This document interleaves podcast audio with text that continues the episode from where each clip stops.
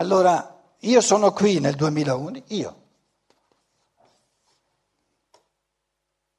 Tutto quello che io sono è stato costruito nel mio corpo, nella mia anima, nel mio spirito, tutto quello che io sono, nella complessità di ciò che io sono, è stato costruito da me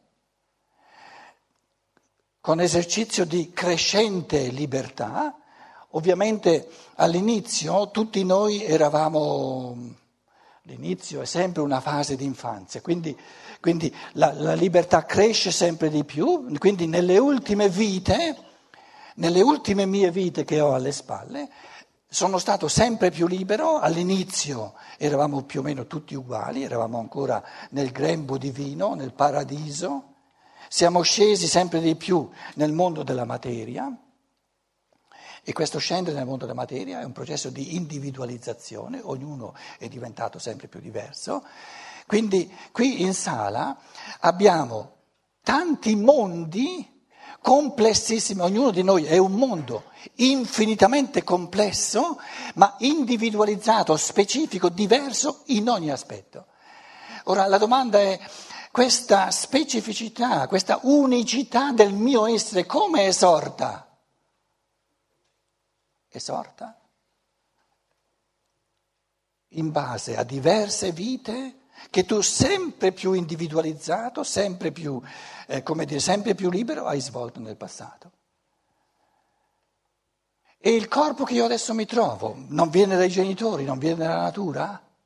Il corpo che mi trovo prima di nascere, allora qui, mettiamolo qui in bianco, prima di nascere, ero nel mondo spirituale, nel mondo spirituale, e nel mondo spirituale in dialogo col mio angelo custode, che esiste, anche se io non lo conosco, non gli parlo, ma esiste, in dialogo con, con l'arcangelo di popolo nel quale io poi sono nato, che mi ha dato il linguaggio, la lingua materna, cosa importantissima.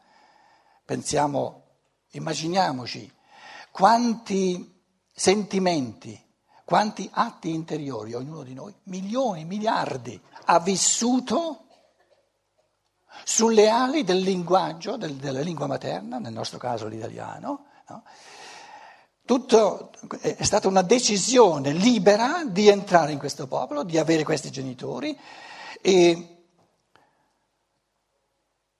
nel grembo della madre, nel grembo di mia madre, quando io ho passato i nove mesi nel grembo di mia madre. Chi ha architettato il corpo, il mio corpo, così com'è, tutto diverso da, da ogni altro corpo? Tant'è vero che perfino diciamo, la, la, la struttura cranica, la frenologia, ci dice che non ci sono due crani uguali. Quindi immaginiamo tutto il resto tutto nel corpo è assolutamente individualizzato, non esistono due nasi uguali, non ci sono mai stati, è escluso.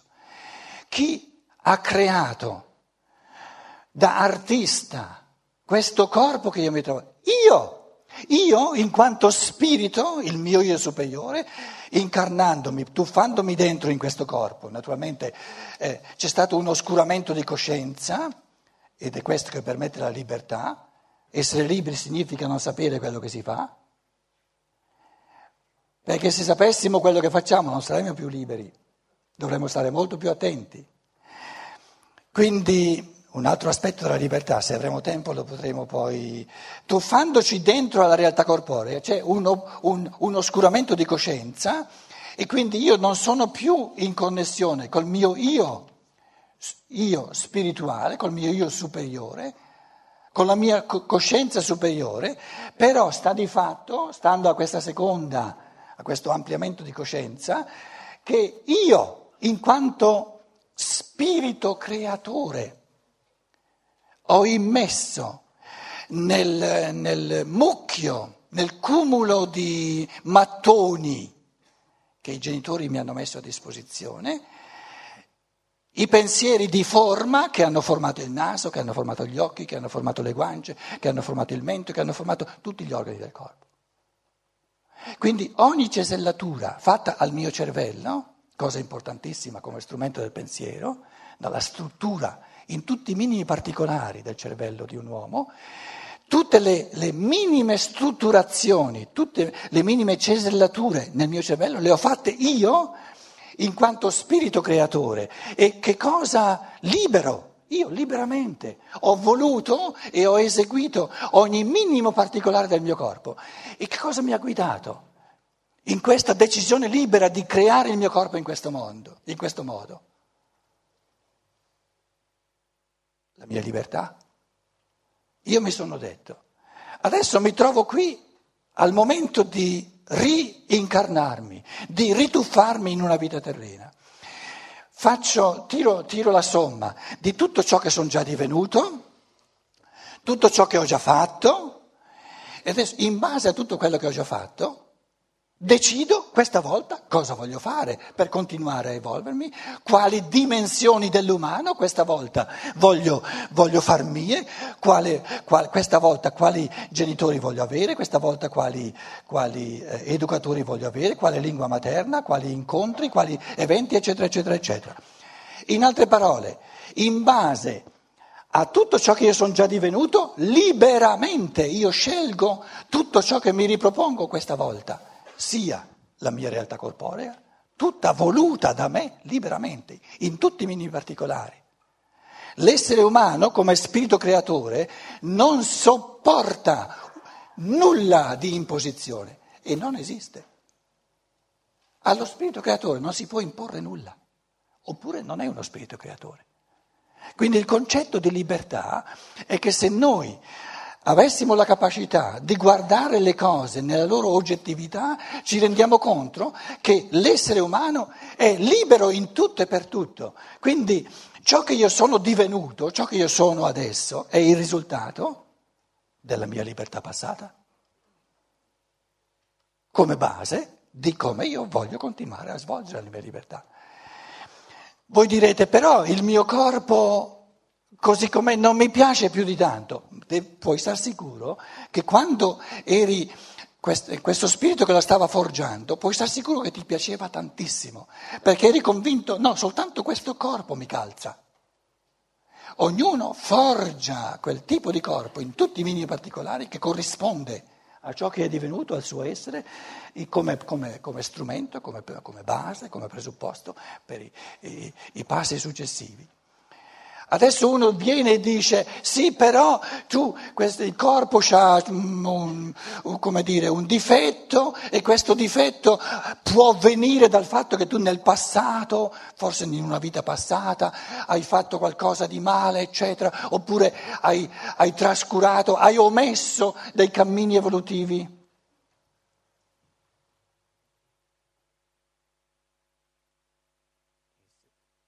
Essere uomini vuol dire omettere tantissime cose.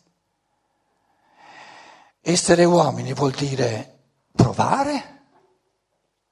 Quindi ognuno di noi, ma questo non è una lesione, non, non lede la libertà, il fatto che io parta dal, dal, presupposto che nel passato tante cose magari mi sarebbero state possibili ma non le ho fatte. Va bene, recupero. Ho fatto degli sbagli, va bene, cerco di, di farne sempre di meno. Quindi il concetto di libertà non significa che l'essere umano è perfetto. Un essere umano perfetto sarebbe del tutto noioso, esulerebbe dall'umano, sarebbe fuori dall'umano. Quindi il concetto di libertà umana è di restare sempre in divenire.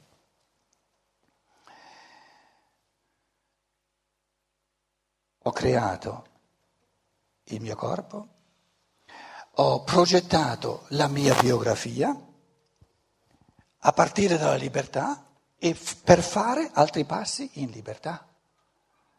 Ho visto che con una persona eh, c'è un conto aperto nel passato ci siamo trattati un po' male, adesso pianifico di incontrare questa persona, magari a 40 anni o a 50 anni o a 30 anni, per poter recuperare, per poter ricambiare magari in amore tutto ciò che eh, si era espresso come egoismo, eccetera.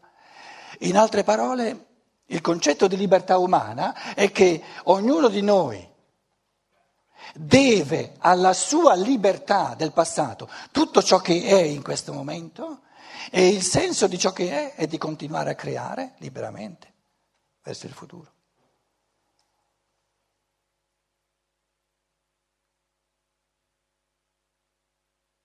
Oggi, in questo momento, ci sono due dimensioni della libertà che si incontrano.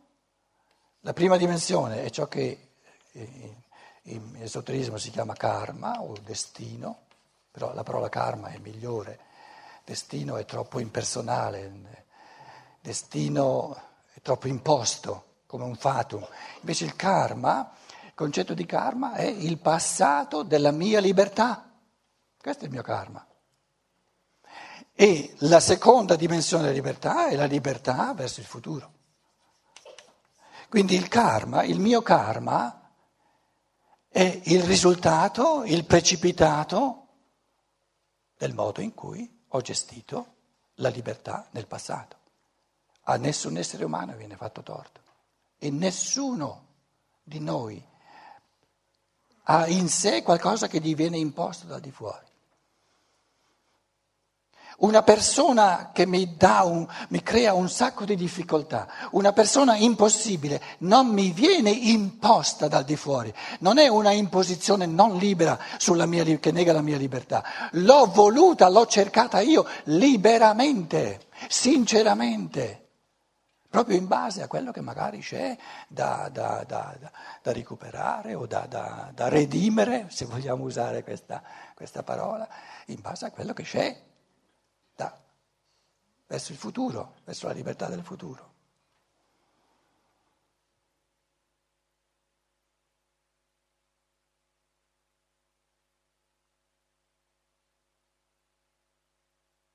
Riflettiamo sul corpo, prendiamo il corpo come strumento fondamentale della libertà.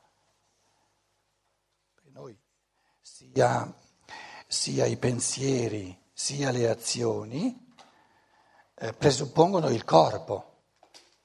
Corpo, strumento, corpo, strumento della libertà, strumento fondamentale della libertà.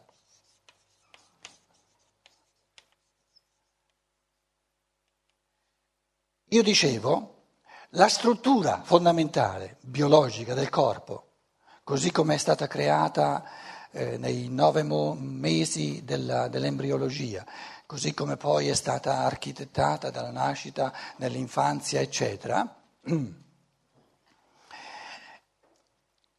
Il corpo, in quanto il mio io superiore liberamente l'ha architettato, va bene così com'è, corrisponde a ciò che io eh, ho compiuto nel passato e a ciò che mi sono ripromesso di compiere in questa vita. Però la mia libertà, quindi il, il, il corpo che mi sono preso, che mi, che, che, che mi trovo, è karma, però ho la libertà di trattarlo bene questo corpo o di bistrattarlo. Ora, la libertà che noi abbiamo nei confronti del nostro corpo, cioè ognuno è libero di trattare il suo corpo come vuole. E la domanda, una domanda fondamentale della libertà, è che uno si chiede, ma il mio modo di trattare il mio corpo rende il mio corpo uno strumento sempre migliore per essere sempre più libero? O rende il mio corpo magari così pesante, così ottuso o così istintuale che mi preclude sempre di più l'esperienza della libertà.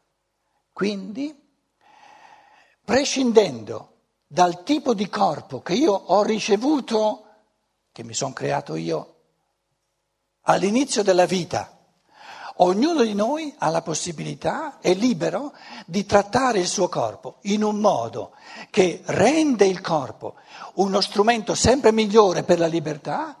Un t- c'è un tipo di corpo che ti permette un'esperienza di libertà a livello di pensiero, a livello di azione, sempre maggiore e c'è un tipo di corpo che ti preclude l'esperienza della libertà.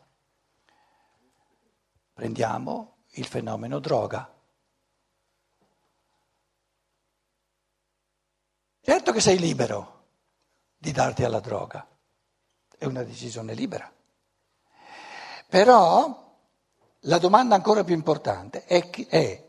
Adesso che ti trovi, dopo cinque anni, dopo dieci anni, ti trovi addosso un corpo che è così come è divenuto in base a un certo tipo di droga, prendiamola bella pesantina in modo che il fenomeno sia chiaro, puoi dire tu che sei altrettanto libero stando in questo tipo di corpo, che di fatti ti rende sempre meno libero, che non se tu liberamente avessi deciso di non imporre a questo corpo certe droghe. Adesso il fatto che eh, la persona in questione dica sì, però io adesso non posso andare indietro, questo è giusto. Perciò è importante che queste riflessioni le facciamo prima che gli individui decidano di fare questi cammini. Cioè è importante che, che, tu, che tu, sappia, puoi essere libero di, prendi, di darti alla droga soltanto se hai una consapevolezza se no non sei libero, se non hai coscienza, se non hai conoscenza oggettiva non sei libero. Fa parte della libertà di sapere che tipo di corporeità io mi ritrovo dopo cinque anni, dopo dieci anni. Prendiamo l'esempio di bere alcol in un modo forte. Che tipo di corporeità salta fuori? E la domanda della libertà a noi adesso non interessa moraleggiare e dire non devi eh, darti alla droga, non devi bere alcol, non è di questo che si tratta. La domanda della libertà chiede un corpo, prendiamola adesso, io uso, mm, sto balbettando, però credo che ci capiamo, un corpo che non ha mai toccato droghe e un corpo che si, è, che si è infisciato profondamente di droghe, sono tutte e due ugualmente strumenti di cammini di libertà? No, io direi l'uno, un tipo di corpo, mi lascia molto più libero, mi posso muovere molto più liberamente, lo posso gestire molto più liberamente, l'altro tipo di corporeità preclude oggettivamente in un modo pesante parecchi cammini di libertà. Con questo non è detto devi o non devi, non è di questo che si tratta. Stiamo parlando di conoscenza oggettiva dei fatti. E quindi, soprattutto oggi, in, in, in, diciamo, in tempi di materialismo, dove lo spirito è andato a ramengo, l'anima non si sa più di dove sia di casa ed è rimasto soltanto il corpo, che è l'unica cosa che l'uomo materialista eh, vive direttamente, è importantissimo, eh, riferire l'esperienza della libertà alla, alla realtà del corpo.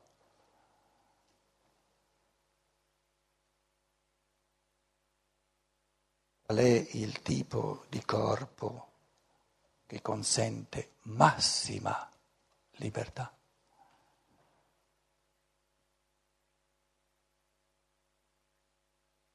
La risposta a questa domanda è strabiliantemente facile. Il corpo che consente il massimo di esperienza di libertà è il corpo che non si nota. È così sano che non lo noto. È, è la definizione più pulita dell'essere sano, della salute. Nel momento in cui io comincio a notare la testa per un po' di mal di testa, sono subito meno libero.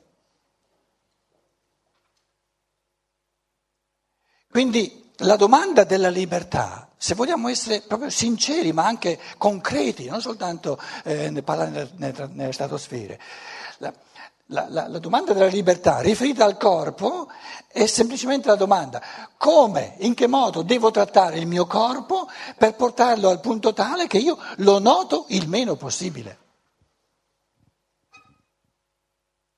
Se uno ha appena fatto un pranzo luculiano, con tutti gli accidenti, no, scusate, tutti gli accessori che ci, che ci vogliono quando questo pranzo è a Roma, per esempio, non mi dite che subito dopo questo pranzo non nota nulla del suo corpo.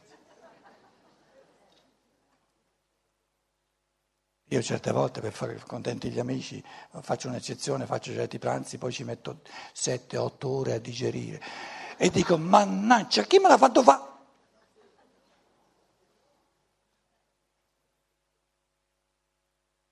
Spesso ho detto è come con un violino. Quando è che un violino va benissimo? Quando non si nota. Eh, vogliamo notare la musica, no? Mica ci concentriamo sul violino. Appena c'è una stecca, appena un, un, una, una, una, una, corda, allora va a ramen con la musica e siamo costretti a concentrarsi sullo strumento. Il corpo è uno strumento.